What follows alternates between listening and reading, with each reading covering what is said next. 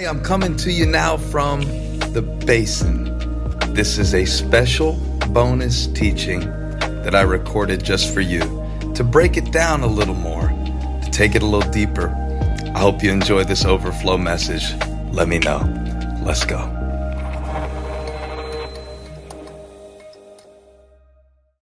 Don't you let the enemy tell you any different. You have a future. God knows the plans He has for you, plans to give you a hope and a future. There's laughter in your future. There's connection in your future. There's friendship in your future. There's joy in your future. There's growth in your future. There's creativity in your future. There's fruit in your future. Say that out loud. There's fruit in my future. I feel the anointing. I'm going to stay right in this flow. You know, there's a flow in the Jordan River that was cut off when God spoke. There's a flow right now of the Holy Spirit, and I decree every doubt, every dysfunction, every destructive tendency caused by sin that works in you against the purpose of God that is greater must be stopped now in the name of Jesus. I declare it. I believe it. I stand for it. Because watch this. In the future, when you're living in Canaan and you've wiped out these, these Hittites, Amorites, Perizzites, Jebusites, and Cellulites. I always like to put that in and see if you're paying attention. In the future, he's framing, you know how powerful this is? He's framing their, their current uncertainty. How are we going to get through this Jordan? You just got through it. He's framing their current confusion. How are we going to beat these giants? They're stronger than us. All those questions are going through their mind, but he gives them a different frame in the future. Now I'm thinking about when I get through this, which means I'm going to get through this. Now I'm thinking about what God has on the other side of this, not just how much it hurts while I'm going through it. And we can get too focused on the future where we start doing the opposite of what Jesus said in Matthew 6, where we're concerned about tomorrow, not knowing that our Father knows where to put the worm so that the bird can find it as it flies with its instinct. God's going to guide us by His Spirit to the provision that we need for the season that we're in. And all of that is true. But Joshua knows what we're about to fight is so big that we need a preview of the future. So he said, go get a stone. That's something that God just did. You need to get a hold of something that God just did. Wow. God just helped me sleep through the night and I was in so much pain I didn't sleep the night before. God just did that. You know, God just gave me the $84 that I needed for that bill. God just did that. God just gave me another sunrise. And when I saw it, I was reminded that He's not going to leave me in this low place forever. God just did that. Say it out loud. God just did that. God just did that. God just did that. We just went through something that was a mile wide, the Jordan River, and God stopped it 20 miles away in a town called Adam. God just did that. My God did that. My personal Savior, Jesus Christ, just forgave me of that sin. He just did that. It wasn't possible for me, but it's possible for Him. God just did that. And once you get that in your spirit, begin to think about in the future. Watch this. Here comes the question, because this is the frame. He's showing them God just did that. That's a present awareness. He's showing them that there's going to be a future. That is a hope and an expectation. And he says, in the future, when your children ask you, wait a minute, I'm going to have a question in my future that is going to be asked by a generation that has yet to ask the question. They don't know the answer yet. I don't know the answer yet, but God has already gone into your future. How am I going to recover from this? Who is going to love me? How is God going to send it? When is God going to do it? Don't know. But in the future, when your children ask you, what do these stones mean? Tell them, verse 7. Are y'all following along in the scripture? Because this would be better if you follow along. I'm about to frame it a different way. Tell them, Oh man, it was horrible. We spent so many years in the wilderness and the water was at flood stage in the month of May and we had to cross over and we didn't know how. We never been this way before. And it was so confusing and Oh man, it was so hard because we knew we had to fight these big giants and we were having anxiety attacks and panic attacks and we didn't have any pills for it. We just had to get through it. And then Joshua called us and we were trying to get onto the next place because we've been in the wilderness so long and we got through the Jordan. But man, we made us go back and get these stones. Those stones were heavy, man. That's why I still got this bursitis today. I don't know if bursitis could be in shoulder. But nah, I didn't say none of that. That's why I want you to pull it up and fact check me. When they ask the question, question set direction. In the future, that means you're headed somewhere. I, I can't get that out of my heart. You're headed somewhere. God is taking this thing somewhere. Not where you expected. It never is. Not how you expected. It, not when you expected. It. But what he saw all along. When you're in the middle of it, it is very difficult to know what it means. I thought I knew why my dad was lashing out at our family when he was dying of ALS. I didn't know that the doctor had upped his prescriptions to the point where it was causing paranoia. I know that. Thought it was wrong for him to talk to me and my mom the way he did. And it was. But now that I reframe it with the information that I have, maybe I could have done something different. Maybe. Maybe. Why is he acting like that? I wondered so many times. Why would he act like that after all I've done for him? But the question I never really asked or never knew to ask was what's going on that I don't know that's causing it that we can control? Because he had a horrible disease and I couldn't control that. But what can I do? How might he be right? Even though what he's doing is wrong.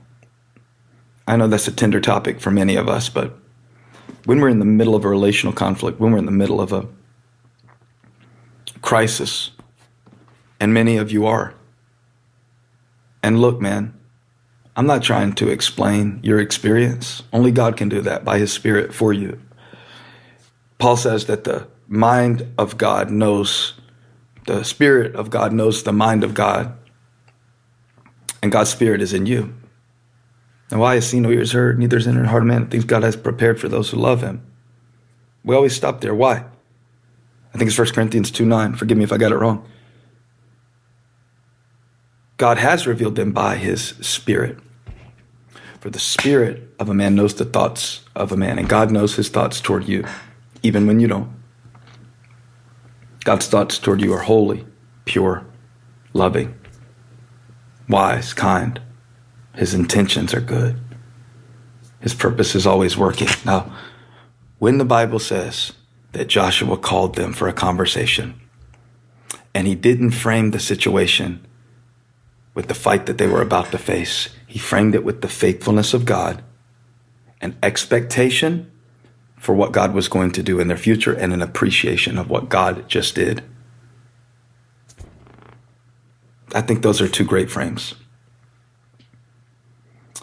Frame your day, frame your season, Frame your struggle even with two things expectation, God is going to do a great work in my future. Appreciation, God has been faithful in my past. I love the hymn, Great is thy faithfulness, O God my Father, there is no shadow of turning with thee. Thou changest not thy compassions, they fail not, as thou hast been, thou forever will be. Pardon for sin, God did that. A peace that endureth, God just did that. You follow me? I know you're feeling this because I am. I feel like it's for you. I don't feel like God gave me this today just to record it for me. I feel like God gave it to me for you, for your situation, for your tears, for your trauma. That the Lord still wants to help you frame this current situation with appreciation for what He's doing, even as you deal with the frustration, for what He won't do. Paul had some of that too, didn't he? I asked the Lord to remove this thorn and he wouldn't, but he gave me his grace. That's all right. Frustration and grace can coincide. Just don't frustrate the grace of God by refusing to receive his love, his peace. Pardon for sin, a peace that endureth. Your own dear presence to cheer into God. Strength for today and bright hope for tomorrow. That's what God wants to give you. That's your frame. Bright hope. Bright hope for all of your tomorrows. So get those stones, put them up on your shoulder. You're strong enough. You're stronger than you think you are. You keep framing the way that you see yourself by the things that you say about yourself. I'm weak. I'm inexperienced. Jeremiah tried to do this. I am only a youth. Moses tried to do it. I am not eloquent. Gideon tried to do it. I am the least in my tribe. I'm the lowest on the totem pole. God said, You mighty warrior. What does God see within you that He wants to reframe by His Spirit through faith? In the future, when your children ask you, What do these stones mean? Tell them that the flow of the Jordan was cut off before the ark of the covenant of the Lord. That ark represents God's presence. That ark represents God's presence. Present. The present moment. The middle of it. The miracle that God is going to do in your future is contingent upon your recognition of his presence here and now. God knows what you're in the middle of, God knows what's ahead of you, and he knows what's behind you.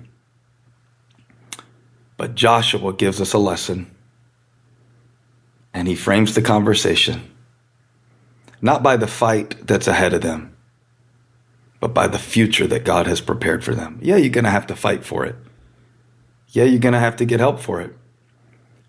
This isn't the whole story. It wasn't just that easy, but we are going to choose to focus on the faithfulness of God. That's why you've got to get a notebook or you can write down your gratitudes sometimes, the little ones. Take a stone out of the middle of each day and go, God help me today. Oh, I remember when Abby smiled at me, that thing she said, Thank you, God. Oh, that was so nice. Holly made me that sandwich on that low carb bread. Thank you, Lord. With bacon, but the bread was low carb.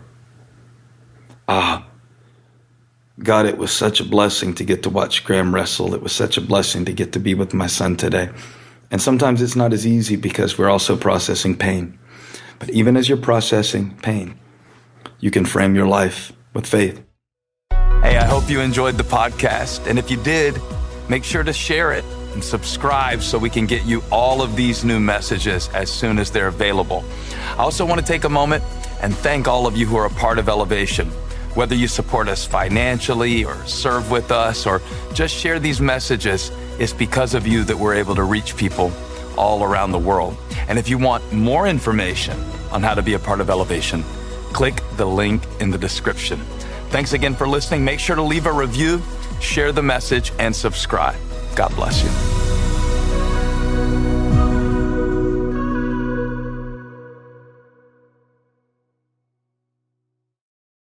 Without the ones like you, who work tirelessly to keep things running, everything would suddenly stop.